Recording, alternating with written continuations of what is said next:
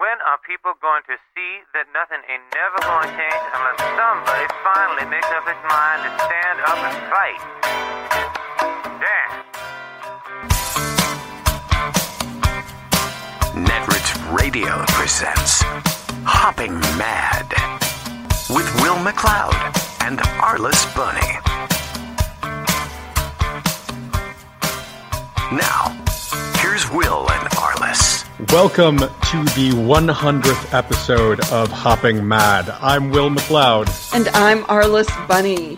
And today I wanted to start out by touching backwards to something I was talking about last week. Last week I was talking about how basically evil Mick Mulvaney is over at CFPB and how he's working so hard to put the Consumer Finance Protection Bureau out of business, basically.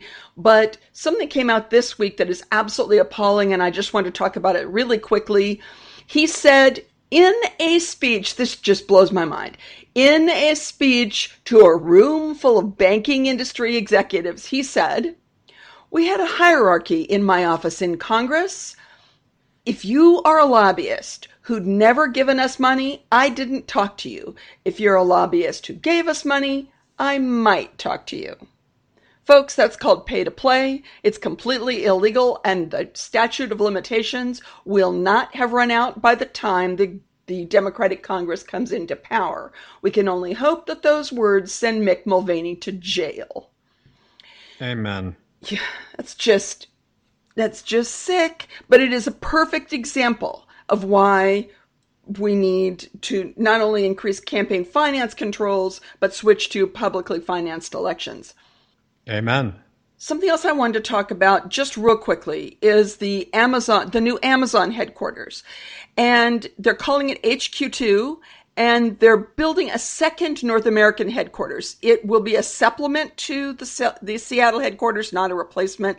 It will employ about 50,000 people. Average wage there would be about $100,000 a year. Amazon expects to spend $5 billion on construction of the new campus.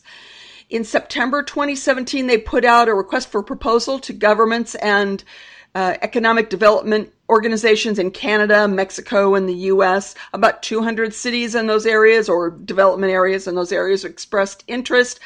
And in January of this year, Amazon announced 20 finalists.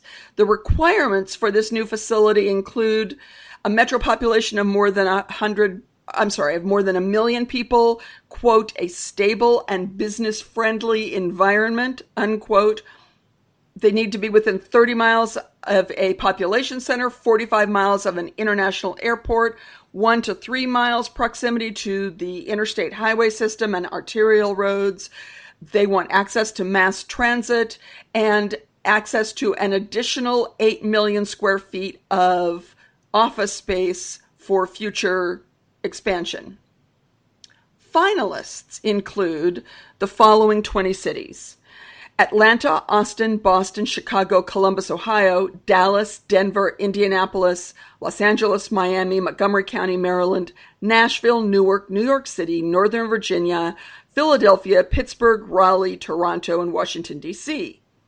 So that's kind of an interesting list. And what you're immediately going to notice from those that list is that a lot of those places are really expensive places to live. And so when we get down to really talking about this, all is not well. Amazon will absolutely be good for the economy of any city wherever it goes. It's going to bring an enormous amount of money into that region. But there will be these substantial issues that mitigate some of that economic goodness, so to speak. And cities don't have a very good track record of solving these problems after the deal has been signed, after the ink is dry. So the time to do it is up front and the question is, what kind of backbone do these cities and development areas have? One of the first big problems that will happen is traffic. Most cities need to be upgrading their mass transit systems anyway, but, and if frankly, if Amazon is the excuse to do that, then great. That's good news. But those kinds of projects take an enormous amount of time and are infamously subject to delays and cause serious disruption while they're underway. So that needs to be part of the baseline thinking. Also, the cost of rental stock, housing stock, will increase.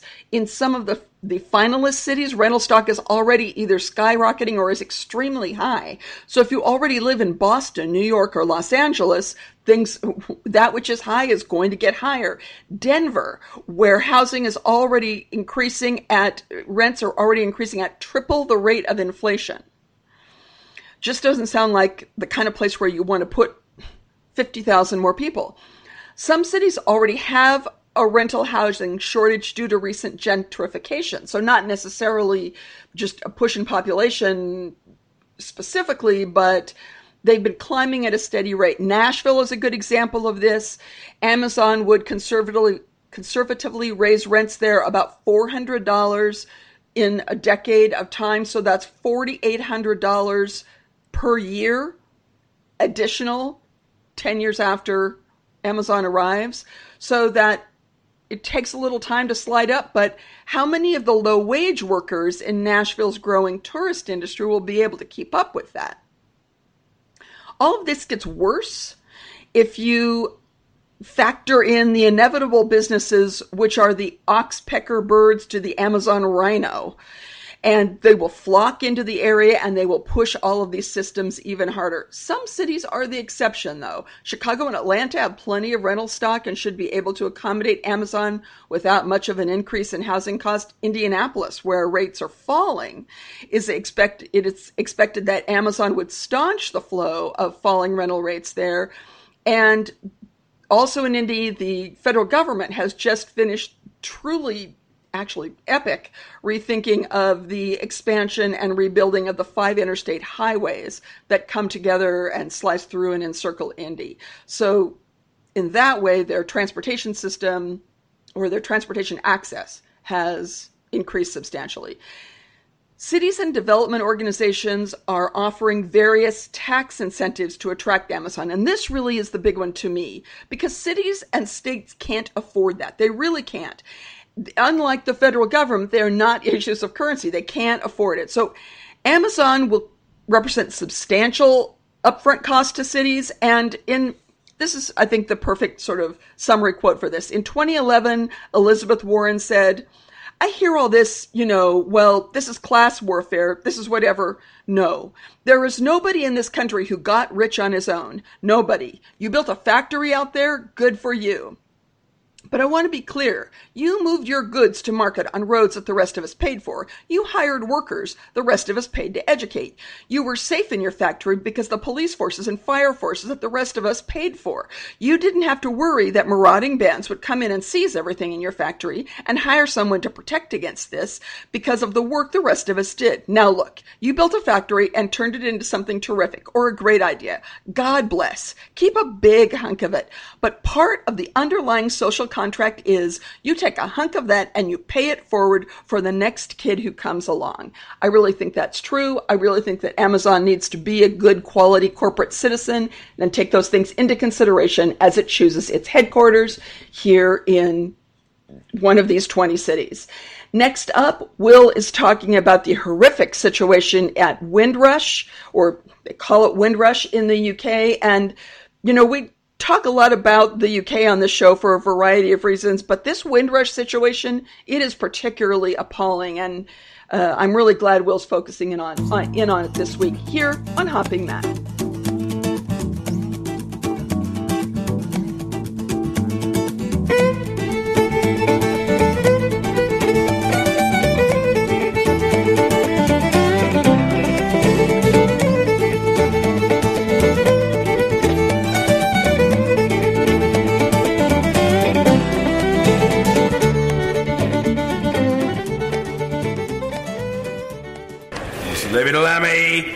What can I say to the Home Secretary that the relationship between this country and the West Indies and Caribbean is inextricable. The first British ships arrived in the Caribbean in 1623, and despite slavery, despite colonization, 25,000 Caribbeans served in the First World War and Second World War alongside British troops. When my parents and their generation arrived in this country under the Nationality Act of 1948, they arrived here as British citizens. It is inhumane and cruel for so many of that Windrush generation to have suffered so long in this condition and for the Secretary of State only to have made a statement today on this issue?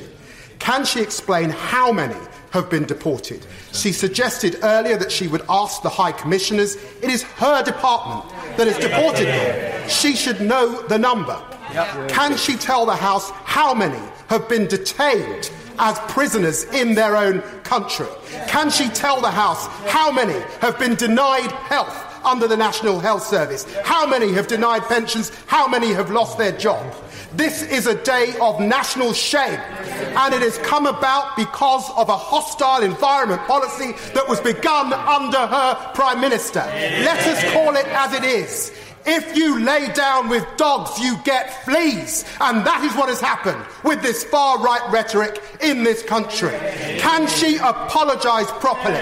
Can she explain how quickly this team will act to ensure that the thousands of British men and women denied their rights in this country under her watch in the Home Office are satisfied? You just heard the words of David Lammy, the member, member of Parliament for Tottenham in the UK. The Windrush generation is named after one of the ships that brought them to the UK from the Caribbean. Uh, these are mostly Caribbean immigrants who came to the UK to rebuild the country after the Second World War. Britain's in, Britain and its infrastructure were so badly damaged by World War II that rationing didn't end until July of 1954 the skills of these workers and just their sheer numbers were very badly needed in Britain. The human cost of two world wars meant that many of the men who'd normally be doing construction work were dead or maimed. So these immigrants helped the UK rebuild itself. But the blood and soil British nationalists that make up uh, a significant chunk of British conservatism have hated their presidents ever since culminating in a lot of the anti immigrant movements and hatred in the 1960s, which led to the famous Rivers of Blood speech by Enoch Powell. Powell believed that one ethnicity would always hold what he called the whip hand over another. He argued that the mere presence of a minority of another ethnicity in that nation would create a scenario where there would be race riots and that the Thames would be foaming over with blood. Uh, his words have inspired British racists ever since and are irrational because Britain has always had more than one ethnic group throughout its entire history. It's been an island that has never had a single language or a single culture. It has always been somewhat diverse, and for centuries was where all the flotsam and jetsam of Europe ended up. Uh, and, you know, none of his you know, dark prophesying ever came to pass. The, the, recent London riots were largely unemployed young people from every race in Britain who were working class. Unemployment, as we'll mention in the interview, is extremely dangerous. Uh, but despite facts and despite none of his his threats coming to pass, the racist mood in the UK has persisted. This this has been going on for years. And what's happening to the Windrush generation now, where they are being deported despite being British citizens who came as part of this generation and were granted citizenship in return for doing work that Britain very badly needed. Uh, Theresa May is directly responsible for all of this because May was in charge of what the Brit- Britain calls the Home Office in 2009 and 2010. It's an incredibly powerful, powerful British department that brings together the uh, powers of m- much of the Department of State in the United States, uh, along with the Department of the Interior and Homeland Security. Those three things sort of are what the Home Office is. So it's in charge of law enforcement and immigration and a lot of other internal policies. It's basically the department of all of the internal policies of the UK, with a few exceptions here and there. But as the most important British department, arguably, when May was in charge of it in 2009 and 2010, they took the decision, her team, to destroy the arrival records of the Windrush generation. That meant that there would be no official British government re- record of their legal presence or entry into the country. Essentially, they'd made the Windrush generation non persons, as the records of their existence in Britain were destroyed. According to an ex staffer who spoke with The Guardian, Home Office civil servants warned May that this would cause exactly the scenario we're seeing today, where British citizens are being deported to nations they've not lived in since childhood. But despite those warnings, the records were still destroyed. Most of these people came to the UK when their home nations were not yet nations. They came as subjects of the British Empire who brought no passports with them because their home nations had not yet been reborn and did not issue such things. So they're being deported to nations which didn't exist when they came to the UK. When these people are told they're being deported and request records from the government, they're told, and I'm quoting here, we have searched our records, we can find no trace of you in our files. The response conveniently leaves out the fact that the files were intentionally destroyed. And while the government has reversed its position, supposedly, David Lammy has pointed out that a number of Caribbean nations are being left out of this solution. The Home Secretary, according to Lammy in a tweet, set a cutoff date of 1973. Many Caribbean countries still had not been granted independence at that stage. Grenada, uh, 1974, Dominica in 1978, St. Lucia in 1979, St. Vincent in 1979, Antigua and Barbuda in 1981, St. Kitts and Nevis in 1983. People from any of those who came uh, uh, as Windrush folks are not covered by these deals and might still face deportation. Under Prime Minister May, all of that stuff happened when she was in, at the Home Office. Uh, the person that Lammy was confronting in the quote earlier that we played was Amber Rudd, who currently runs the Home Office. But under Prime Minister May, the government instituted what it calls the hostile environment policy deport first, appeal later. And if that sounds evil, that's because it is. Uh, it's, it's, it makes Trump's immigration policies look rational because it basically says that anyone accused of being in Britain illegally is going to not have access to health care or a pension that they've gotten from work that they've done. They're going to be barred from working. And it's designed to make it so hard for them to live in the country that they have no choice but to leave, even if they're British citizens which is what's happening to the Windrush generation. So many thousands of members of this Windrush generation are being denied access to their pensions, to the NHS, including people suffering from diseases requiring long term preventative care, including people who are former nurses who are part of the Windrush generation and who worked in the NHS. They're all being threatened with deportation as well. We currently do not know how many are affected by this, and the Home Office is refusing to release numbers, which is one of the things that Lammy was so angry about in that quote earlier. And this is typical of Tory governments who keep a tight hold on data for fear that if anyone knows what's going on, it could be used against them politically. They even hide information from themselves and don't ask questions because they fear what the answers what might be and that it would get in the way of their ideology. This is the same thing that's going on in the Brexit negotiations. Uh, the government is promising to help the Windrush generation and to compensate anyone who's lost a job or health care or spent money on lawyers. But let me give a list of promises by the Tory governments of late. Just a very short list that doesn't include all of the ones they've broken. But the Tories promised Scotland in 2014 that they wouldn't be dragged out of the EU against their will which is happening right now. David Cameron then promised he wouldn't resign if the UK voted for Brexit, and then he did. Theresa May replaced him and promised that she wouldn't hold a general election, and then she did. A, a promise made by Tories isn't worth the hot air that carries it into sound bites. Decades of British nationalism and racism, of depraved indifference, of intentional policies of social and now ethnic cleansing are what the Tory party is for. This is their ideology. They know it's evil, but they want to do it anyway. They're only backpedaling on this now because they've got caught. And I seriously doubt that they mean to keep any of the promises they've made.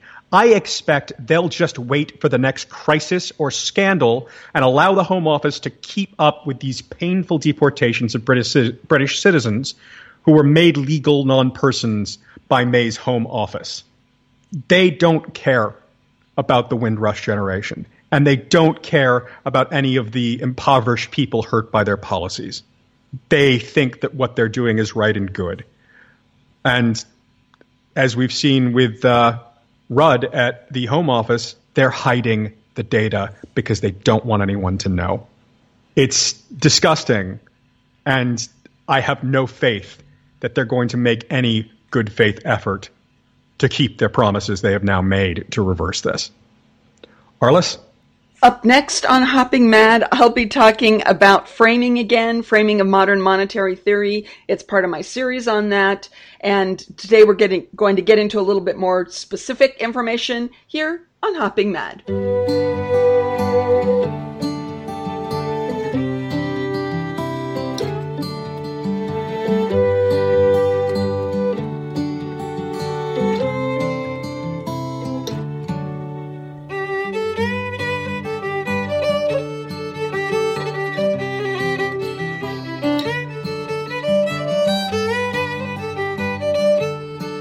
We're back on Hopping Mad.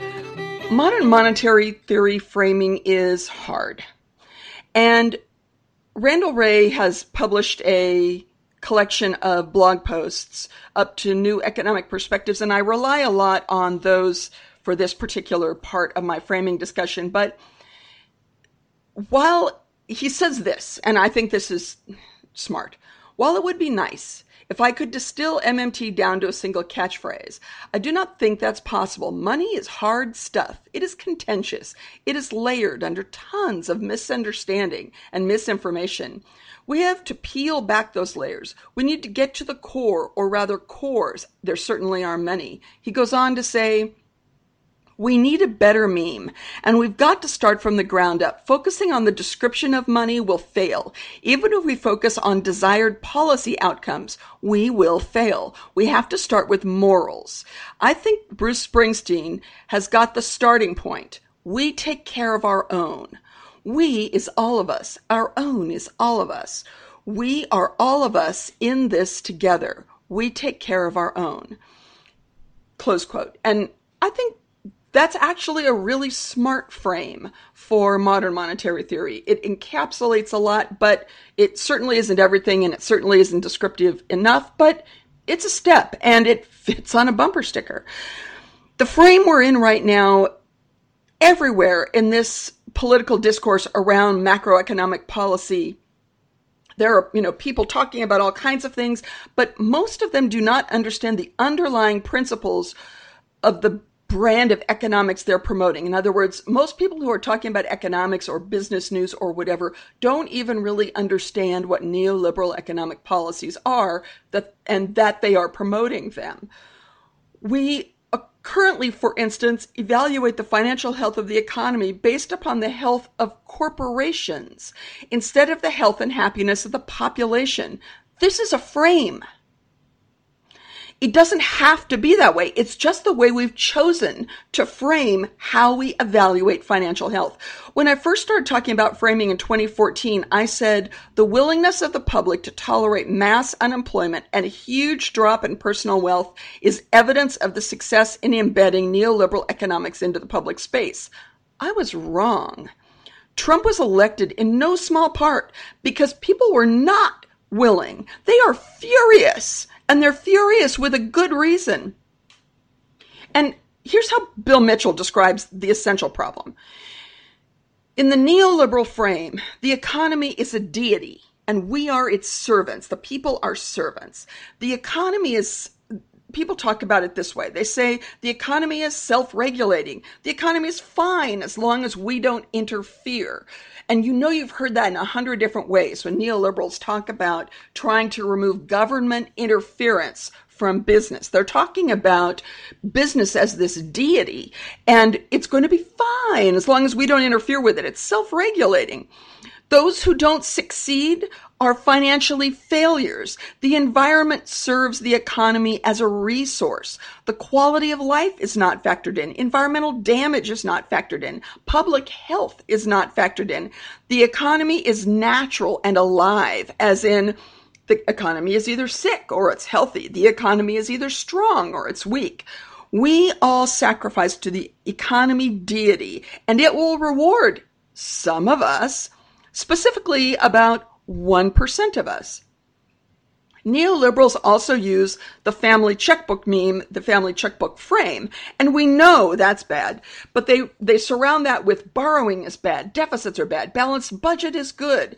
It's a perfect frame for them because it reinforces our own daily personal lived relationship with money. It rides on the back of that, and that's why it's so powerful and that's why it's so successful Additional neoliberal frames are things like the government is spending beyond its meme, its means. I'm sorry. We are broke. We are going bankrupt. We are creating a burden for our grandchildren. The intent of these frames is to tell us that we need to sacrifice. We should feel bad about our national fiscal delinquency. This is an illness, an emergency. It's out of control. Government is just like a badly managed business.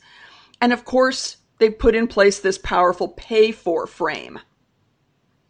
It's been adopted by both parties and nearly all economists, but as Randy Wray says, the meme is adopted by both conservatives and liberals, but it suits only the purposes of the conservatives. It's a disaster for progressives, and it's wrong. End quote. By allowing this meme to breathe, we've allowed it We've allowed a fee for service mentality to develop. So it's no wonder that minimizing government seems like a good idea to people. The problem is, of course, that's not the way it really works. And what has really happened is that the government has continued to issue money into the private sector, but instead of being kind of widely shared obviously much less so if you aren't white. Almost all of the federal money is flowing into the that flows into the private sector is headed directly for the 1%. So again, the real problem is inequality and frankly inequity. These neoliberal frames, they're so, so powerful and so, they resonate so deeply. They seem like they make sense. They automatically resonate because of our own experience and fears. They don't need to be explained. People understand a checkbook uh, automatically. They generate anger or fear on a subconscious level until it grows to a conscious expression. And that's part of what Trump fed on so effectively and so efficiently. The progressive frame is the other way around, according to, to Bill Mitchell. The economy is a man made structure and it should be built to serve us. We view the planet as a living system. We are part of the planet and its health is our health. That's how progressives see it. Toward that end, the economy should be structured to serve us. A successful economy is determined by public well being and environmental sustainability. The progressive frame is social as opposed to selfish, nurturing, and therefore moral. In keeping with the Lakoff approach, George Lakoff, that I talked about last week, talks about that we have to come from a place of morals, we have to come from a place of values. So our value is that the we should be approaching all of this in a nurturing way. That's what he talked about last. That's what I talked about in reference to him last week. Government is our agent used to serve a common purpose. That's another progressive frame. This is a collectivist approach, and it's and when you think about it, it really all boils down to the private depends on the public. We define public purpose and then create the economy that we want. But all that involves very high level thinking and it's extremely difficult to communicate to people. So I've recently been trying to put out a new metaphor to describe the role of MMT when speaking about the economy. And I think about it this way. A car engine is a mechanism and MMT is a mechanism. The place you want your car to go is a destination. A public purpose is a destination, like universal health care or climate change mitigation or student loan forgiveness. Those are destinations. To get from your home to your destination on roads, what used to be called ways, roads used to be called ways, public policy provides a roadmap, a way to reach public purpose objectives. So, for instance, interestingly, think of the Ways and Means Committee in the House. It's the oldest committee in the House of Representatives. So, we're talking about, I'm talking about a mechanism, a destination, and a way. MMT is not policy.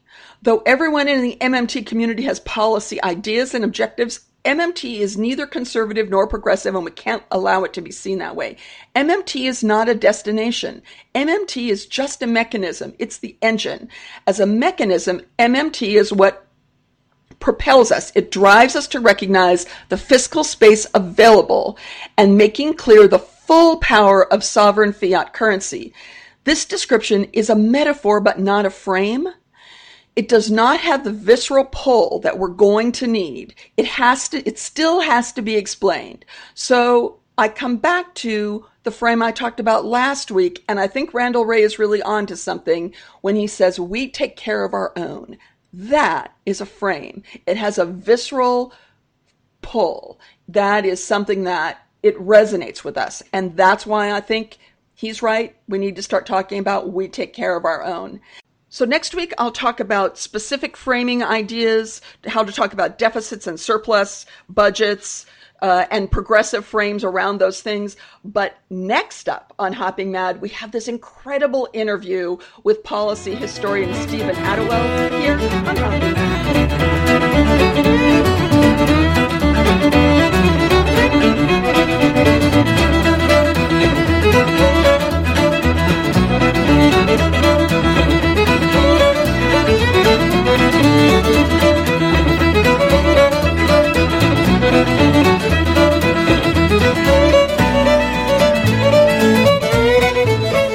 We're back on Hopping Mad. Job guarantee is the new hot topic and is suddenly all over mainstream media and Twitter. Several people in my Twitter stream retweeted the first tweet in what is a 17 part thread that I, and that is how I discovered our guest today, Dr. Stephen Attewell. Dr. Attewell's thread wasn't about JG itself. It wasn't about job guarantee, but it tied job guarantee back into this fabric, this policy history of jobs programs that I really did not understand uh, or even really had not touched upon. And I was really fascinated by that, so I started reading. We got really lucky because Dr. Attewell was available on short notice and has been available to join us today. Dr. Stephen Attewell is an adjunct professor of public policy at the City University of New York's Murphy Institute for Worker Education and Public Studies. He received his PhD in policy history from the beautiful University of California at Santa Barbara. His forthcoming book from the University of Pennsylvania Press that I'm I, folks, I have to tell you, I'm really looking forward to reading this book. I've really got to get a copy of it. It's called People Must Live by Work. It examines the history of job creation programs from the depths of the Great Depression through the debates over the Employment Act of 1946 and the task forces on the war on poverty to the final end of the federal intervention in the aftermath of the Humphrey Hawkins Act of 1978. And I'm going to ask him some questions about that today. So if that all sounded really dense to you, we're going to pull it apart today.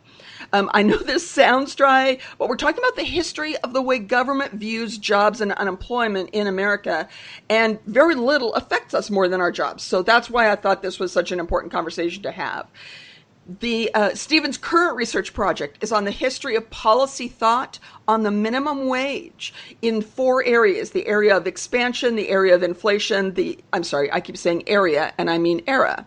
The era of expansion the era of inflation the era of inaction and the era of the living wage movement. So this is going to be all about how we move through history to get through through things like fight for 15 so I'm anxious to have him back when he's ready to talk about that too, because I think that'll be also really interesting. But I know that we're absolutely going to have him back at some point in the future because when he's not writing about U.S. social and economic policy, he writes about the intersection of history, politics, and pop culture on everything from Game of Thrones to the Marvel Universe. And from him, I learned that Ta-Nehisi Coates will be the new writer for Captain America. So it looks like now I'm going to be reading comics too. Welcome, Stephen. Hi, great to be here.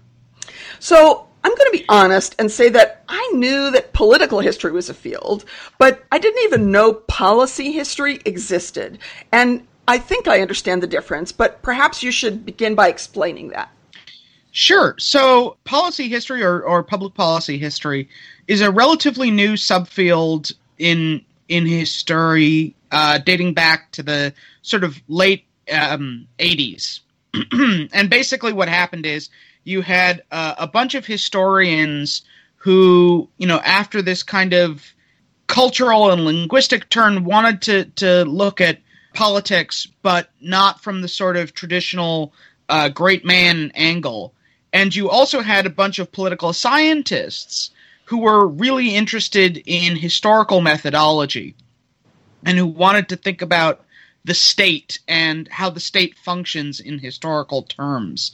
And these two groups sort of came together and kind of created their own little groupings. So there, there's a, a Journal of Policy History, there's a Policy History Conference, there's uh, sort of policy history uh, groups at various uh, history departments. And I got really interested in policy history as an undergrad. I was already uh, a history major by this point, but I was sort of fascinated by, you know, what are the different roads that, you know, have not been taken by governments? Like, what are the ideas that were considered and then just not done anymore? Um, which actually links into to direct job creation because yeah. I was already um, working on my senior thesis uh, on the Civil Works Administration. That sort of was the earliest research uh, for this book, and you know, I wanted to know more. I wanted to understand uh, not just what the government did, but how it thought about what it did, what were the ideas that sort of animate and justify it. And that's what led me to uh, public policy. And the uh, University of California, Santa Barbara happens to have an excellent uh, policy history program with lots of professors uh, who are kind of interested in the same kind of uh, sort of ideas about political economy that I was. And that's where I did my PhD. Okay that's that's interesting. So this isn't actually a question; it's more of a request for, I guess, the most highly compressed possible summary. Uh, but because up to this point, as I was saying, I think of JG as a discrete policy, as a thing mm-hmm. on itself, and on Twitter, you connected it to all of these other historical jobs programs. And I thought if you could take us through that at sort of, you know, a, a rapid pace, just so we can contextualize almost the rest of this conversation. Sure. So I guess the easiest way to think about it is that I see uh, job guarantees as an outcome of a process of policy development and policy learning that took place during the Great Depression where you had a whole bunch of people, you know, economists, social workers, administrators, experts, looking at unprecedented mass unemployment and trying to figure out how do you deal with this and what kind of world do you build afterwards. So, you know, I started looking at the the Civil Works Administration, which was a relatively short-lived New Deal program. It only lasted about 6 months or well, nine months if you include the sort of the tail end of it. Uh, but it created 4.26 million jobs in under three months at a time when the most sophisticated administrative technology available was the rotary phone and carbon copy paper. And I started looking at the ideas of the people who ran the Civil Works Administration. And I found out that they didn't see what they were doing as sort of a mere emergency temporary response to the Great Depression, but they started to develop this idea that there would need to be a permanent system of uh, direct job creation, of the government acting as an employer of the unemployed. And this built towards this idea of a job guarantee that, you know, really starting in 1935, these so this these group of progressive intellectuals came to the conclusion that that there was a, uh, an inherent need to guarantee anyone who was unemployed and wanted to work a job because it was unfair to insist that people should work without providing them the means to work. So, um, one of the sort of first bits of research of this book that later turned into the, the sort of the first chapter of my book uh, was taking a look at the records of the uh, Committee on Economic Security, which is better known as the committee that designed Social Security. It's how we got to Social oh. Security.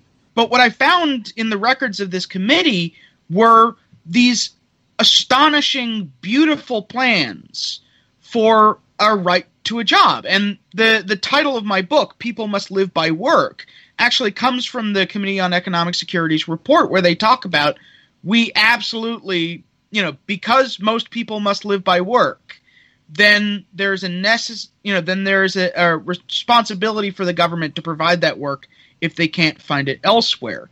And I don't know if you you saw this uh, other tweet that I did, but I tweeted a photo of a plan for uh, job guarantee that was created by this guy Lewis Baxter, Yeah, I saw that. um, who was a consultant for these this group of intellectuals uh, who were at the time working for the Federal Emergency Relief Administration. They had been working for the Civil Works Administration. They would go on to run the Works Progress Administration, and it's this amazing figure eight of the economy of the public sector and the private sector is sort of inherently connected and it basically says there is no need for unemployment that the government could always employ anybody who wasn't employed and that ultimately the only difference Baxter argued between that employment and the other kind of employment is the means of consumption he said, you know, that these are this is an industry that produces all kinds of necessary and useful things for, you know, the American people. The only difference is that we would be consuming collectively instead of individually. You know, we'd have more schools and more libraries and more parks and more bridges and, you know, not as much, you know, tchotchkes.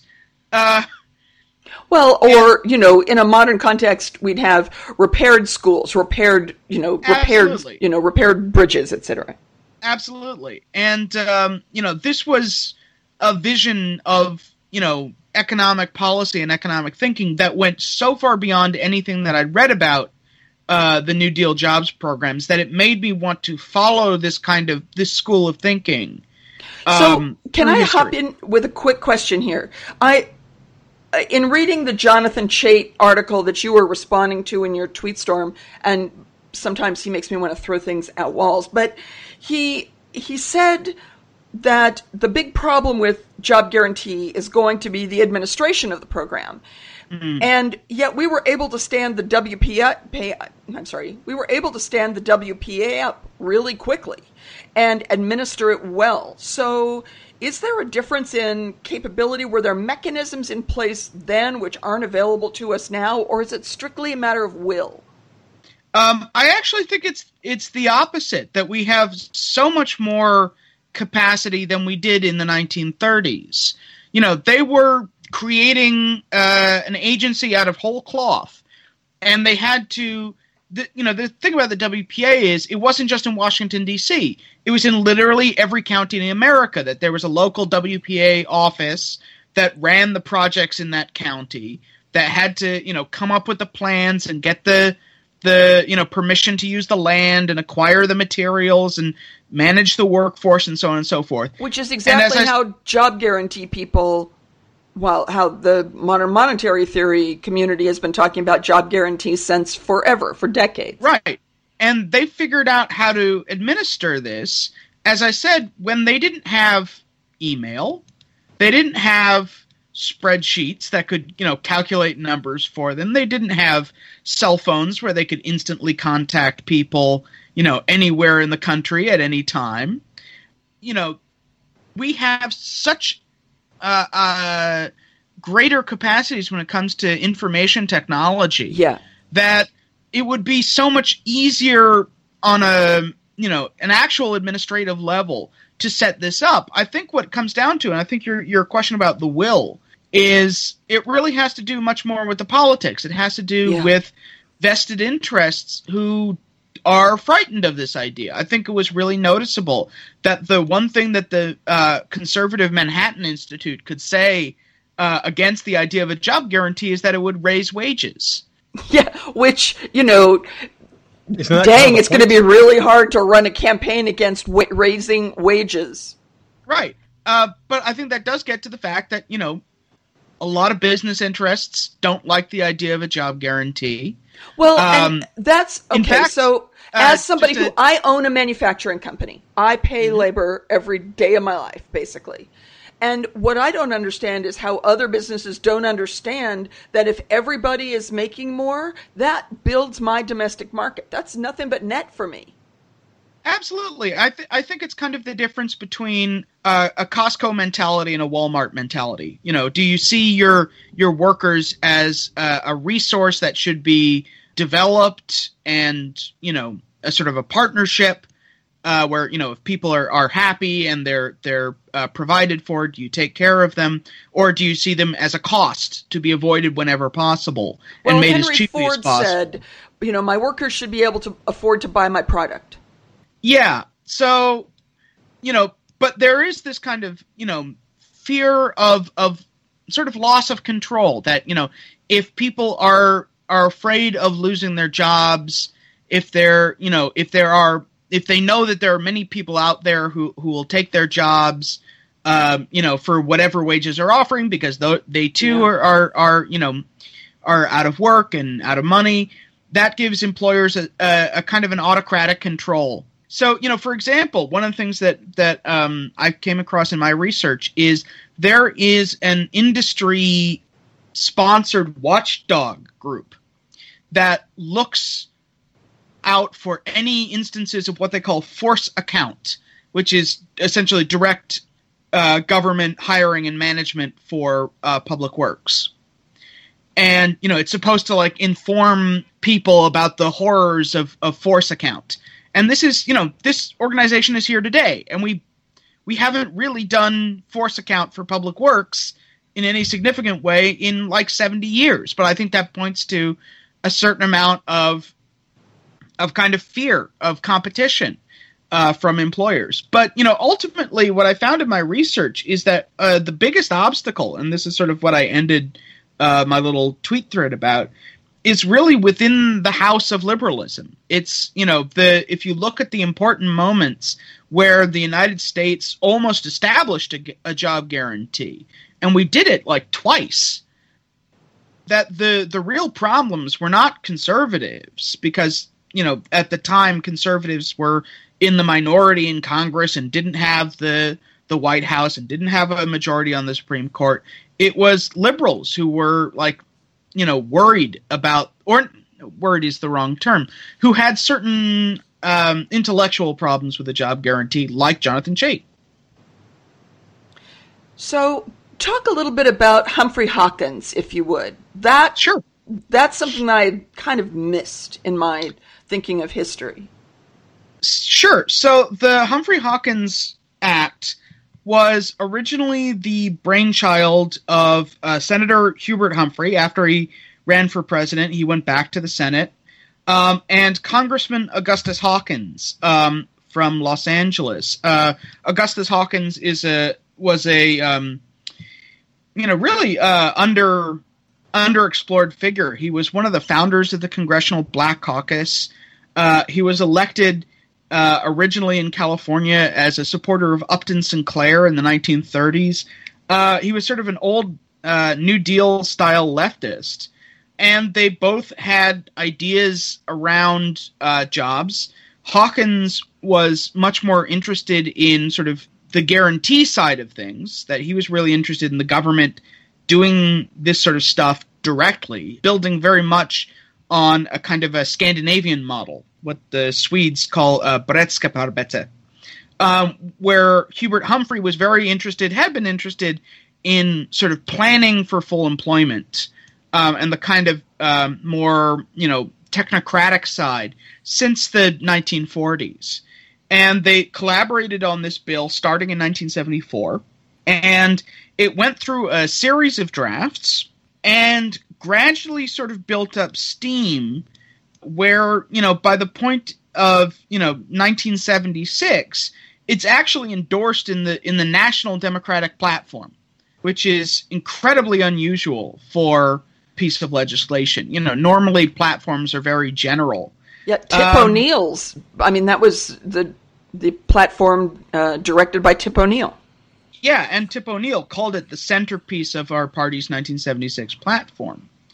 And you know, the Humphrey Hawkins bill, as originally introduced, had this sort of you know national structure where there'd be these uh, local committees that would uh, sort of create requests for plans, and they would send them up to Washington D.C.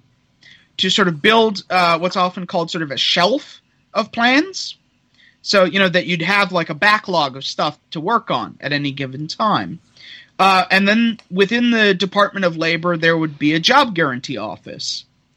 And the job guarantee office would sort of take the place of the unemployment office.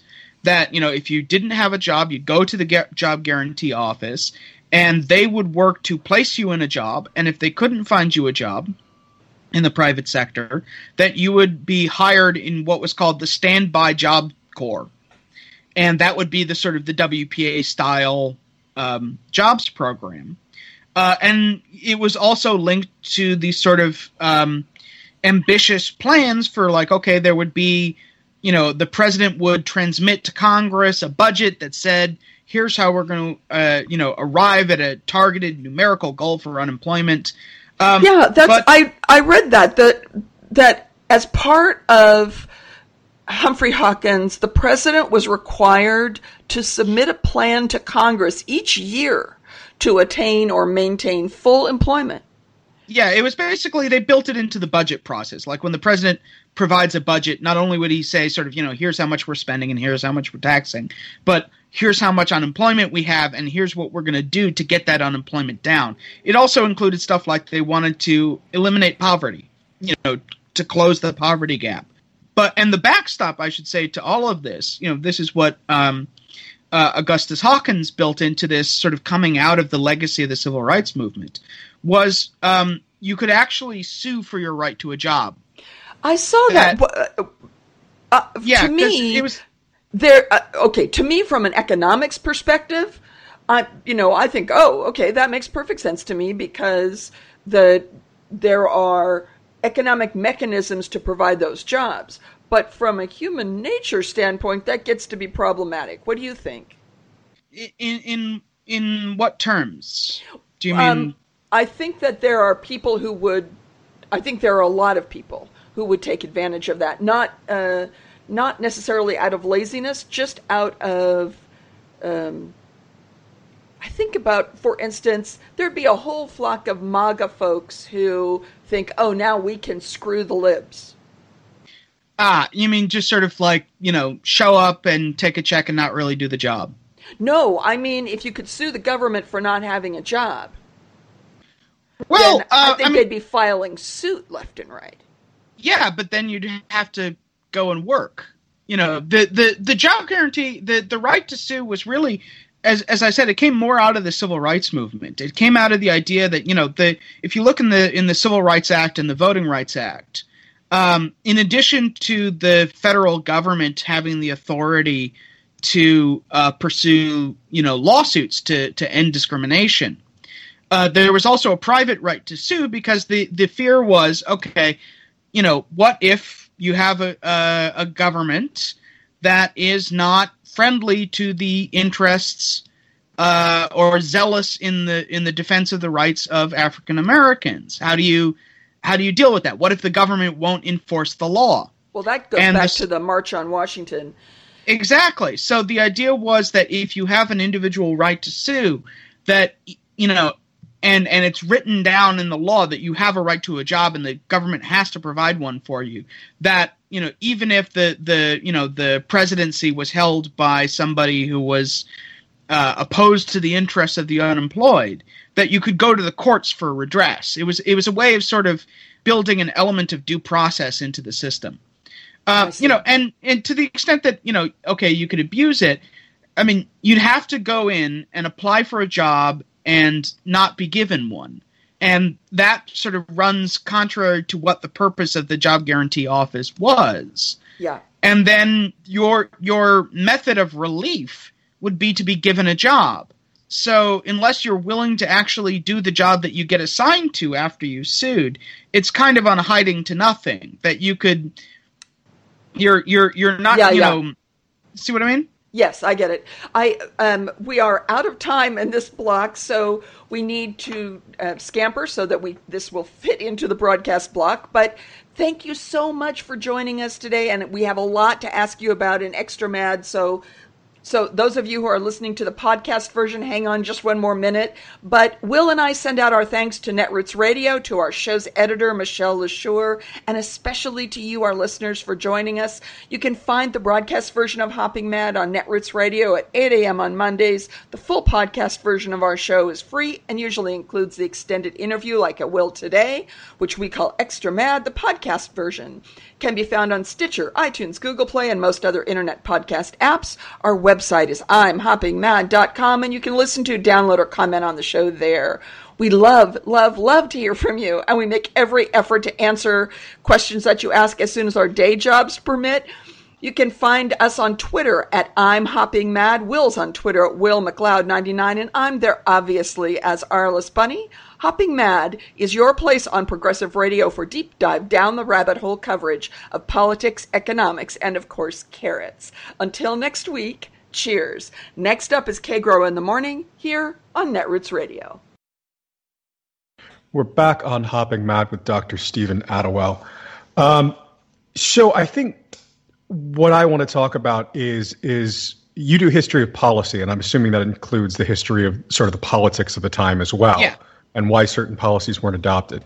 So, uh, in the break before we came back on, we had a we had a fascinating little discussion about how a lot of times we assume that uh, the policies that weren't adopted were bad policies, and that we happened to adopt the best policy. We know that's not true today, so it's a weird assumption to think it was true 50, 100 years ago. Um, so my, I guess my, my question twofold. Number one, what are the, the main policies we've missed out on with the job guarantee program? And uh, number two, why didn't they happen when when they could have? Sure. Um, so I would say the sort of the first uh, moment or opportunity uh, was the sort of option to institutionalize the New Deal programs. Uh, you know, chiefly the WPA. Um, and there was a uh, government report uh, called Security, Work, and Relief, which was uh, put out by the uh, National Resources Planning Board uh, in the sort of mid 40s, in the middle of World War II, um, proposing a, a, a sort of a whole world of social and economic policy for the post-war world. The the job of the NRPB was to plan for the post war, to sort of say, what is the world that we're going to come back to?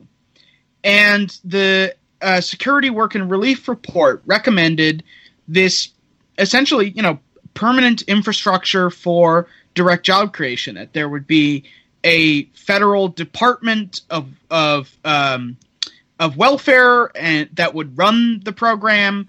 Um, you know, and all the the job guarantee, you know, the sort of local offices and the planning structure. Uh, it also recommended uh, a cradle to grave welfare state and the creation of universal health insurance. Um, and the reason why it wasn't enacted is that there was sort of a disjuncture between policy learning and political momentum.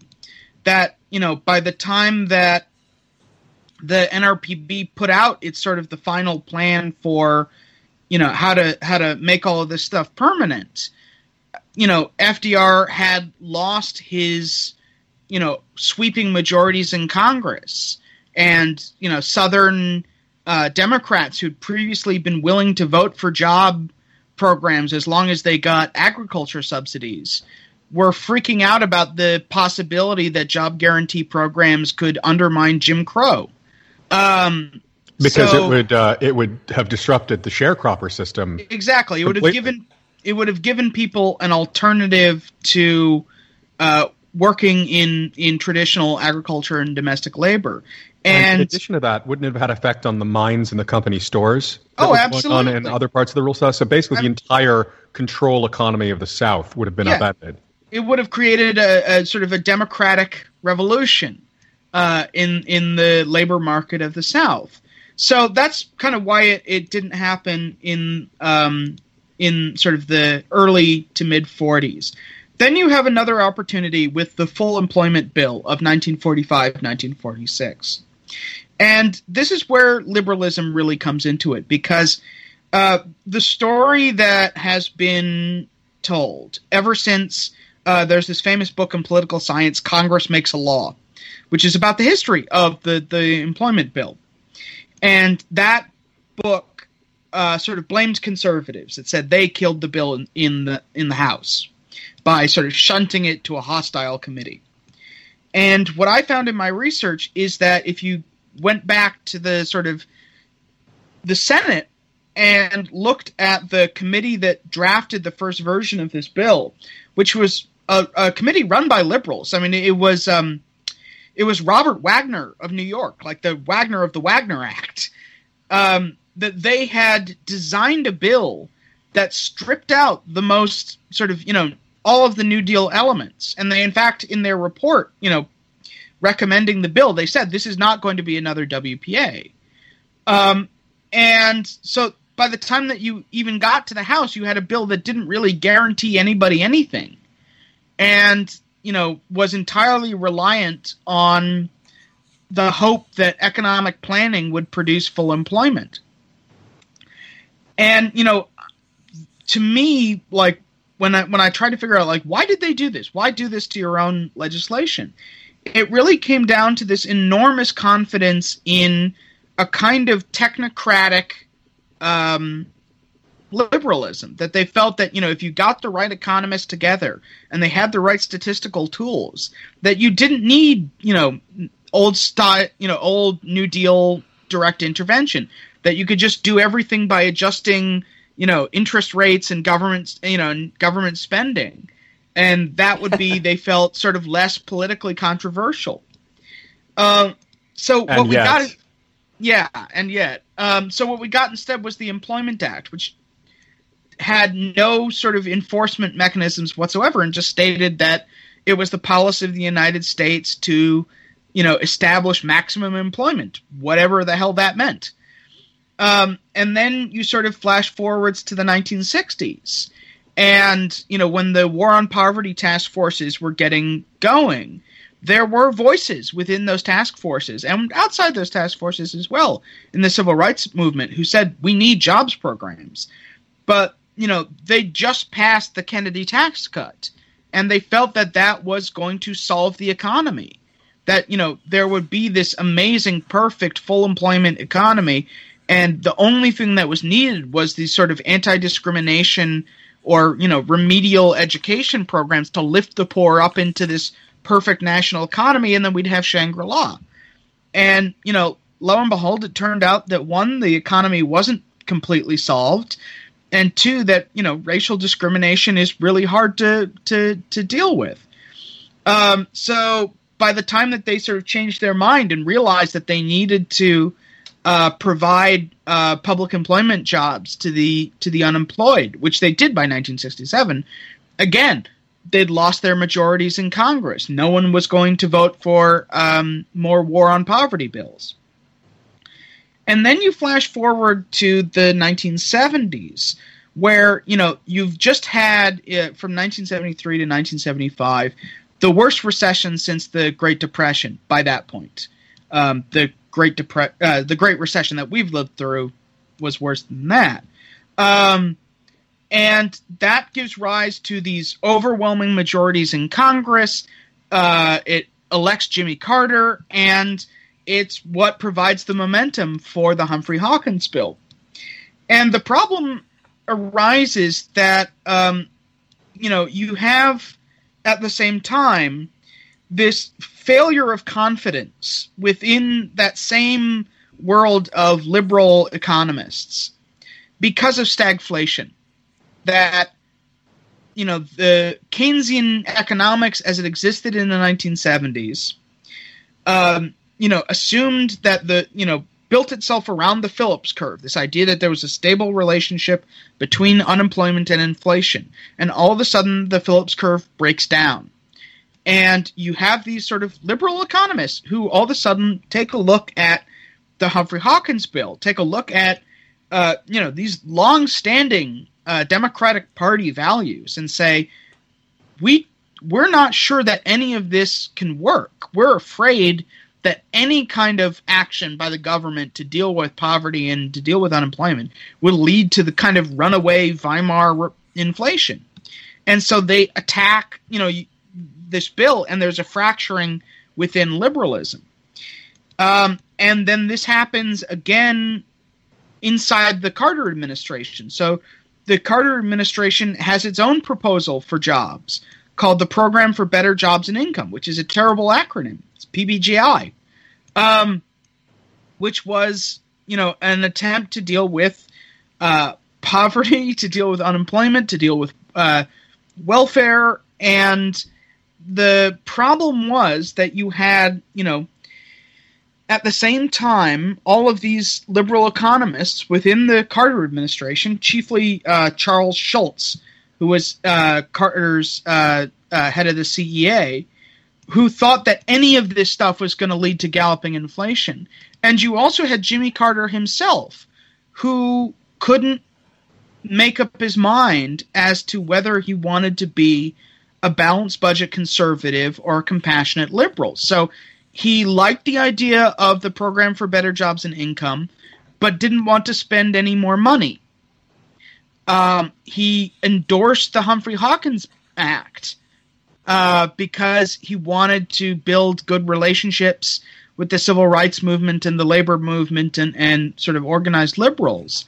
Um, but he was ultimately he ultimately decided that inflation was more important than unemployment, and after the Humphrey Hawkins bill um, was, you know, introduced in his presidency, they basically tried to defang it in negotiations with with uh, Senator uh, Humphrey and Congressman Hawkins.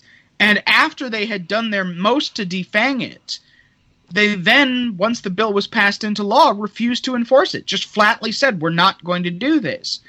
And the sort of the tragedy of the Humphrey Hawkins Act is that because it had all those mechanisms where the president was supposed to, you know, transmit a budget and the president was supposed to make these reports, it meant that there was a huge amount of sort of uh, veto power by the presidency. Because if you just refuse to transmit those reports, if you just say, I think this is a bad idea and we're not going to do it, Congress didn't have a mechanism for going over the head of the president. And that's what killed the Humphrey Hawkins Act in all mm. but name. And, you know, then we got, you know, Ronald Reagan. Well, and right along, right in that same period of time, you get the non accelerating inflation rate of unemployment. Yeah. And it be, this um, NAIRU becomes embedded in basically every employment plan from there on out.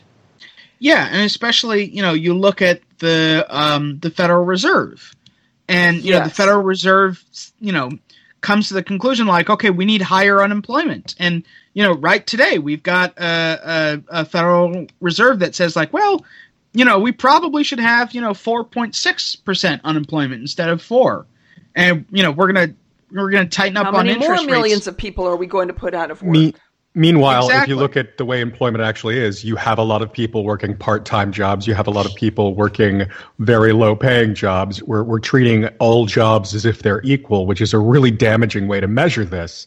Yeah. Um, uh, uh can I ask another question about the, the history of this stuff? Because I sure. find it really important. Um, uh, when I say the four freedoms, do you do you know what I'm talking about? Is that a familiar yeah. term? Yeah. So. I love the four freedoms. When, uh, from your research, did people stop talking in the Democratic Party about the four freedoms? It's a good question. Um, I think it was very gradual. Um, there was, you know, just for our listeners, I want to I want to say yeah. real quick: the four freedoms are are the bulwark of progressivism and the New Deal. It's it's part of uh, FDR's uh, 1941 State of the Union address, and it's there are four fundamental freedoms that everyone ought to enjoy everywhere in the world, which is freedom of speech, freedom of worship, freedom from want, and freedom from fear. Uh, number three would involve the jobs guarantee program, and number four would involve an opposition to totalitarian governments and and uh, racism and Jim Crow and all that other nonsense. Um, but so that's the four freedoms that kind Well- of is the idea of progr- progressivism. And this this question makes me smile because Will and I do not talk about these things in advance, but one of the things I had underlined in a paper I'm using as sort of background information for asking questions of Stephen, I have underlined in this is a paper by Marvin Minsky. I have underlined the the following sentence. Franklin D. Roosevelt's four freedoms, freedom from fear, has much deteriorated in the United States in the past decades. The lack of sufficient jobs is destructive of human and social integrity. The black ghettos of America demonstrate this. And he said that, Minsky was saying that in 1986 in a paper called Mayday, which um, I just, anyway, it just cracks me up that But to somehow Will the and I come to the same thing. So, um, you know, FDR's four freedoms, and then his his other um, uh, State of the Union address, the the Second Bill of Rights, the Economic Bill of Rights speech, um, were an encapsulation of a certain kind of liberalism, and it certainly lasted into the late 40s. Uh, and then what you have happen is you have the Red Scare, uh, the second Red Scare, and you have you know McCarthyism, and all of a sudden a lot of you know New Deal programs are seen as too socialist. Uh, people often forget that you know one of McCarth- uh, McCarthy's big speeches was he called the the Democratic Party uh, had committed 20 years of treason, which is a, a time frame that he used to single out the New Deal as essentially treasonous because it was uh, too friendly to the Soviet Union.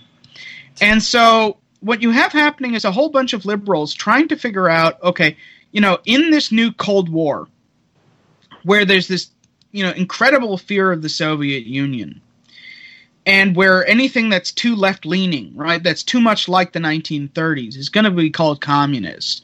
How do you have a liberalism, right? How do you, you know, what does it look like and what does it include? And, um, you know, this, the solution comes in different ways, right? So, one way is that you get the sort of uh, John F. Kennedy kind of liberal Cold Warrior, where you take liberal priorities like full employment and you wrap them around the language of competition with the Soviet Union. So, uh, John F. Kennedy's um, slogan for the 1960 election was, We've got to get America moving again. And the reason why we have to get America moving again is because we need to uh, grow faster than the Soviet Union because they've just built Sputnik. Um, and, you know, that was kind of one formulation. Civil rights was another, that you, you sort of expand the, the, the boundaries of what liberalism is and you look for other venues where you can you can push reform.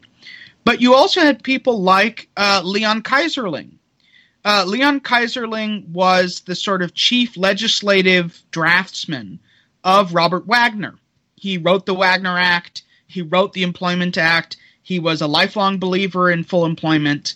Um, and he's sort of a, a constant in my story that he pops up again in the 1960s because he helps to write the freedom budgets uh, that were calling for, for full employment.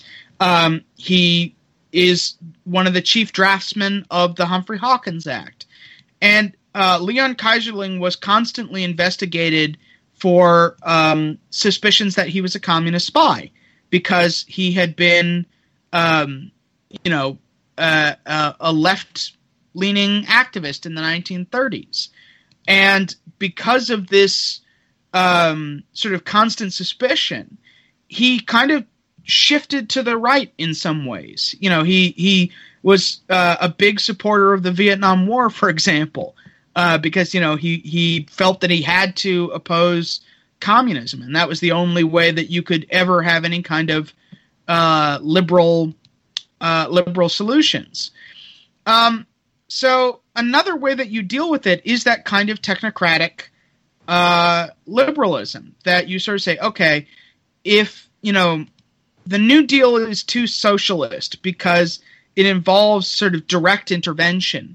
Well, if all we're doing is, you know, the Federal Reserve is shifting interest rates and the federal government is, you know, increasing or decreasing spending or increasing or decreasing taxation, no one gets freaked out about that.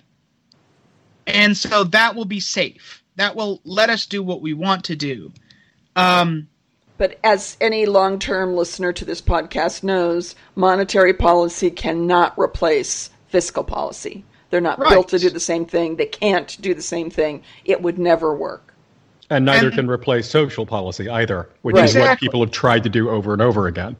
and then you know that sort of you know 1960s era liberalism runs into the 1970s and all of a sudden it has to deal with stagflation. And you know as i as i've already said stagflation just they didn't have a, an understanding of it. They didn't have a, a, a, um, a way of thinking about it that would give them solutions that they could sell to the american people. And um, at the same time, you know, the stagflation was blamed by the the right, by this sort of rising conservative movement on it was blamed on too much welfare spending, right? So, you know, the reason why we have inflation is that we give too much money to the poor. It was blamed on unions that, you know, unions have too much power to demand higher wages and that's why we have inflation. So stagflation was kind of like a perfect storm for liberalism. It- well, it- and it was there were I mean there were economists at the time who had a very clear understanding of the difference between between cost push and demand pull inflation.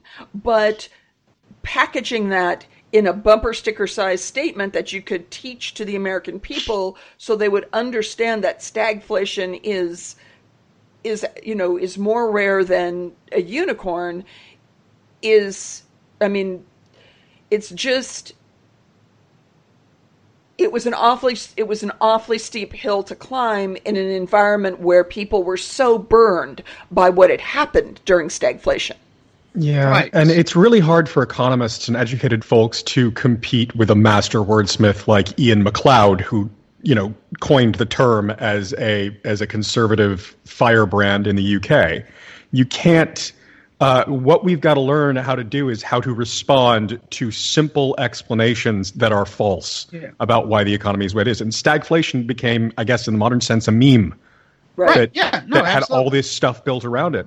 And, then came you Ronald couldn't respond to Reagan, and then we were screwed. I mean, it, So I, I do want to say one thing. I do think it does in part have to do with the loss of will because there was this opportunity, you know, after the 1976 elections, where Democrats have a, a, a you know a veto-proof majority in Congress. They have the White House, and you know the Humphrey Hawkins bill is on the table. Single payer health insurance is on, uh, you know, health care is on the table. Uh, you know, universal child care is on the table, and nothing happens. And in fact, what happens is that Jimmy Carter appo- appoints Paul Volcker, and Paul Volcker Yeah. engineers a massive recession. So I think part of the sort of the turn against liberalism was this feeling that liberals weren't helping anybody. That you know, we we had all of these plans, but th- there were no, you know, there were no programs coming out of them that actually shaped people's lives. And I think that, you know, our entire political history would be entirely different if those bills had gone through. That if we had a, a real Humphrey Hawkins Act, you know, with an actual right, enforceable right to a job, then, you know, the people who lost their jobs in the 1980s would feel that uh, in the 1980 recession would feel like they were being taken care of, that they were being protected. If, you know, there was single payer health insurance, then, you know, people would not be, you know, worried about medical bankruptcy and would say, like, hey, I'm protected by the government. So, in part, I think what really kind of, you know, brought all of this down was that we, you know, that, that people felt sort of abandoned and they turned to, you know, any alternative. So, in 1986, again in this May Day 1986 paper, Minsky says the left of today, as it seeks new directions because it now accepts that the progressive use of market arrangements is possible, can learn a great deal from the eight hour day movement. And he goes on to say, although the 1886 organizing effort failed, the eight hour day was ultimately successful. And to me, in my brain, I then connect that to, for instance, Occupy. And then I go straight from that to something you wrote, and you say, indeed, we may be seeing something of a virtuous cycle where progressive policy positions can help energize the Democratic Party base to vote, as we saw with the victory of Medicaid expansion in Maine, an, an initiative campaign that absolutely should be pushed everywhere possible in 2018, which is oh so true. And in turn, the progressive turnout can help persuade even more conservative elements of the party that, quote, Paris is worth the mess, unquote. And those things are very much connected. In my head, those two statements are very much connected because to me, that is progressives moving through this process of trying to sort out where they are and what's important.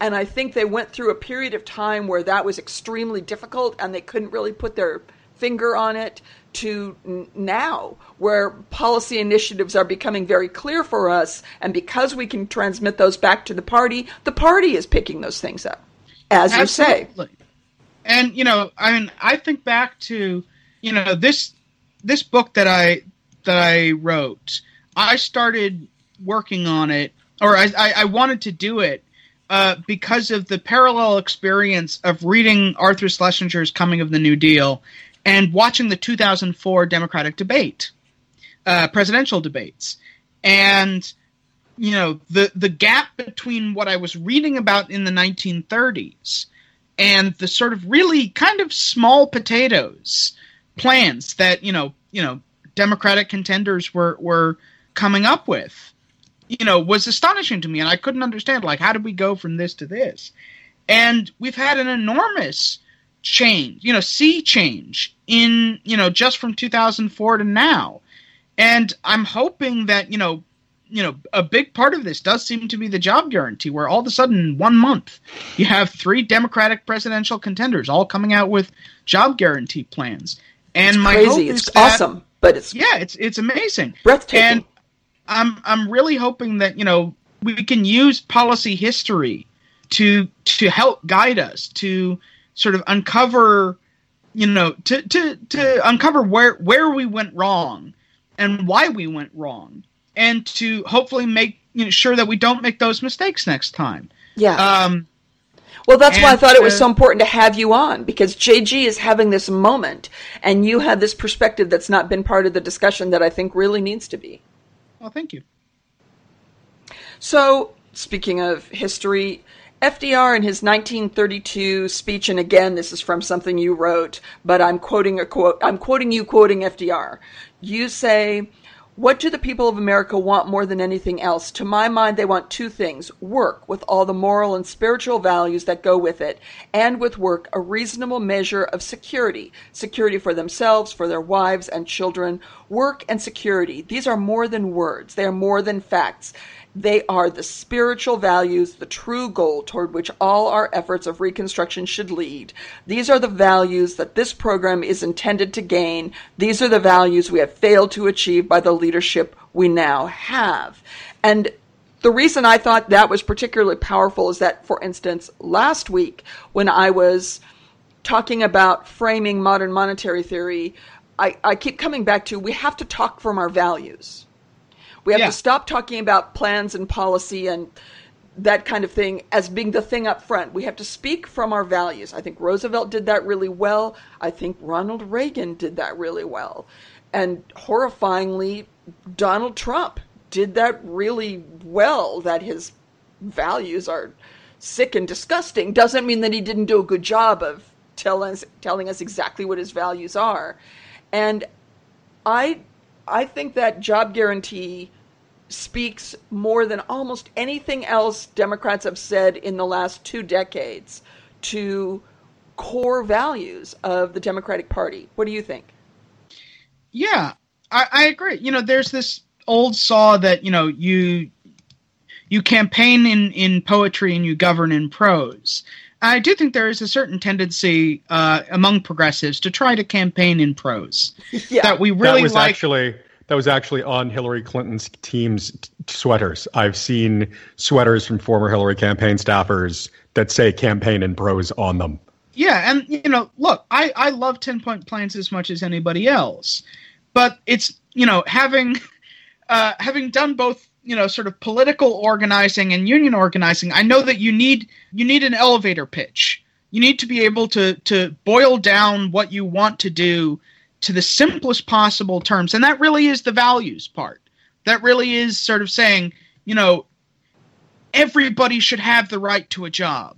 You know that it's it's right for you know that nobody who wants to work should go unemployed or you know if you think also to the fight for 15 right that it's wrong for people who work to live in poverty and that really does get at people because you know the the funny thing about you know if if you look at the american electorate it's it's not consistently liberal or consistently conservative it is this you know amazing frustrating mismatch of all of these things. So one thing I always get to is that you know if you ask uh, people today, you know, do do they like the idea of single payer? Absolutely. Do they like the idea of a job guarantee? Absolutely. Do they like the idea of a fight for 15? Absolutely. Do they think that the government's actually going to give them these things? No. Right. There's there's a horrible pessimism because I think it's been a long time for a lot of people of actually getting help. And, you know, lo and behold, right, with the Medicaid expansion, that's become incredibly, you know, politically popular and resilient because it's something that tangible, something that people can say, you know, I, I understand this on very simple terms. Let's give people health insurance. I've got health insurance. I've got the card in my wallet. I know that I'm protected. And I think that we can do that for job guarantee as well. I think that we can do that for the minimum wage and for childcare and everything else that we want, but we really do have to boil it down to something concrete that people can hang on to as a you know a feeling of protection. Absolutely. I I would wonder how you'd respond to this. The way I kind of see things going now is that uh, Democrats are failing to sell a lot of these ideas that that folks agree with. Uh, I've had conversations with my conservative extended family who they they oppose a lot of social programs, but you can get them on board with a job guarantee. I, I think the Republicans may have really messed up uh, because you have the ideologues who really do believe that that you know the government creates dependence and that jobs are what people need. So there is movement that we could get on the conservative side for a job guarantee program because then people are working and that's what they want and they want people to participate in the economy and stuff like that. Um, do you think it's possible to potentially set up some kind of grand coalition uh, in in the way you see the country right now for a job guarantee program? Because as you said, it's not the conservatives that have killed it. It's always been that kind of center left group that freaks out about economic numbers. Um, I don't know. I'm I'm always worried about uh, calls what for, we might give up. Yeah, but you know, also I, I think there's a difference between uh, appealing to people on different political lines than they've heard before, and a, a sort of a, a, straightforward political coalition. You know, I think there's a lot of people who think of themselves, you know, sort of what's the phrase, philosophically conservative, operationally liberal, and you know, I think you can bring those people with you without giving in on you know things that really matter, like you know the rights of of immigrants or gay rights or you know or if you look at the UK, uh, yeah. making disabled people who can't work work. Uh, with Yeah. their with the way they've been gutting their welfare system, and it, it's approaching social cleansing over there. Yeah. Um, so and- you know, I think there are ways to to structure both how we campaign and how we how we govern that can, as I said, sort of provide you know that that that tangible connection that people feel like okay, there's there is a an, a, a moral setup and a social contract that is being followed that will you know win enough votes. I mean that I think that comes also is part of it is that like mm-hmm. you know no no political program is ever without controversy. You know FDR was you know the most politically successful president we've ever had. Mm-hmm. He was also hated by people. And you know, as he said, I welcome their hatred. Yeah, yeah. Um, you know, it's it's okay that there are going to be, you know, conservatives who you know uh, who don't like us and conservative voters who don't like us. We just need enough people to have, you know, a, a stable working majority, and that's hard. But I think, you know, if if I want to leave us on on a hopeful note, it's that you know we don't have to win as often as they do. That when you know the the conservative movement wants to you know stop any progress and roll things you know roll things back. They usually fail to roll things back. That when, you know, Social Security is still here despite many, many attempts to repeal it. Medicaid expansion is still here despite attempts to repeal it. That, you know, if we can, you know, not just sort of tinker around the edges, but make these transformational changes, they will last for generations. I think Carter said something about that. He said he wished that uh, he'd come in on day one and just signed all of his programs and sent them all to Congress. That he'd signed the ERA the first day in office. Um, and and I think I think you're you're absolutely right about that. And uh, so let me ask you one last question uh, about the, the the political side of things. When we win, if you look at FDR, and when we lose, where if you look at a lot of other places like the war on poverty, um, it seems to me like we win when we can make the American people feel what we're talking about. Not when we've got the best ideas, but when we can make that emotional connection with the American public. Is is that an accurate description of, of how the politics has worked historically? Um, yeah, I guess. Uh, you know, I think it, it, it's also you know not just sort of you know feeling in, in a broad sense, but you know feeling included and feeling protected. Yeah. Sorry, I don't have a great answer. It's Randall right. Wray. Uh, I, I've been talking a lot on the show, and in fact, I will be for the next couple of weeks about framing modern monetary theory into into frames that people can actually use on the street. And one of the ones that keeps coming back is the idea of we take care of our own. And that really suits job guarantee, for instance, because we take care of our own. We make sure that people have uh, the ability to work. It you know it works with health insurance. We take care of our own. We make sure that people have health insurance. But in the Chait article, Jonathan Chait says, and this is the you hit different things in the article that really drove you crazy, but this was the one that really got me. He said intellectual advocates of the job guarantee believe their proposal serves a larger purpose of restoring the Democratic Party to its prelapsarian state of working class innocence before neoliberals took control. So, A, I've read a great deal about JG over the years, and I have seen nothing of the sort, basically. JG advocates are doing the other thing. They are governing in prose, basically. They're doing this drill down and instead of instead of speaking the value. And the hmm. value is, you know, everyone deserves a job.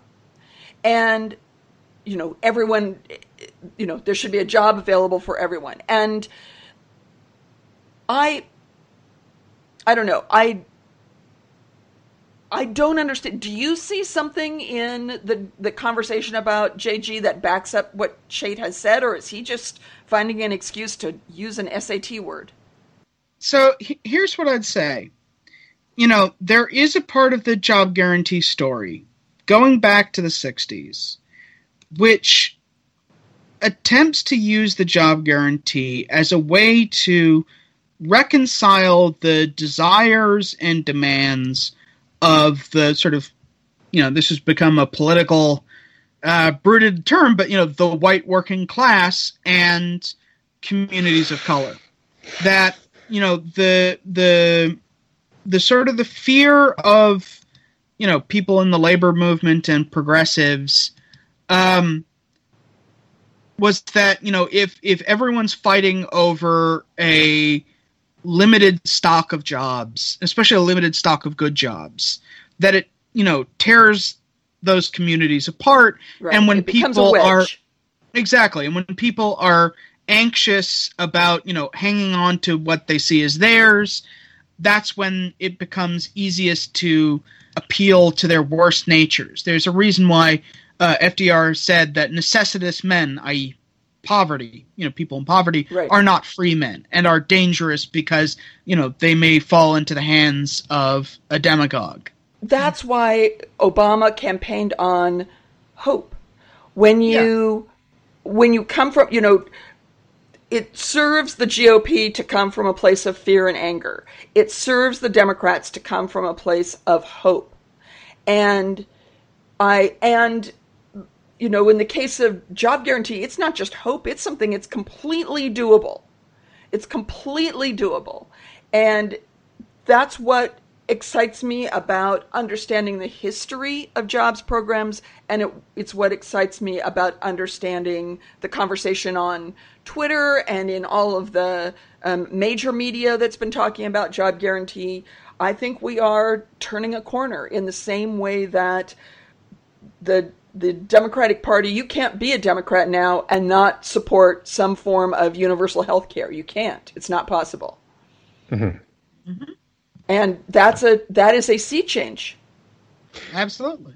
Well, we've gone on for Yes. our hour. Uh, can can we close this with a question on a totally unrelated pro- uh, uh, topic? Sure. Tell us about your uh, upcoming Game of Thrones politics and policy book. Oh, sure. So, um, in my sort of uh, free time, uh, I write uh, a blog called Race for the Iron Throne, which examines um, uh, the George R. R. Martin's Song of Ice and Fire series from a historical and political perspective. Um, and you know, at the and then I turn the essays that I that I write uh, on my blog into books. So um, right now I have uh, sort of volume one and volume two uh, that have been published that basically covers uh, a Game of Thrones and a Clash of Kings. Uh, I'm sort of halfway through uh, a Storm of Swords right now, and um, you know my uh, eventual goal is to write an essay per chapter of the entire series because I'm going to go as long as George R. R. Martin does. We we need to have you back on that subject. I think that would be really really fun for our listeners. It would be my pleasure. And Thank you subjects. so much for taking so much time with us today, Steven. I think um, you've really added something important to the conversation, and I really really appreciate you taking the time, especially on such short notice. Thank you.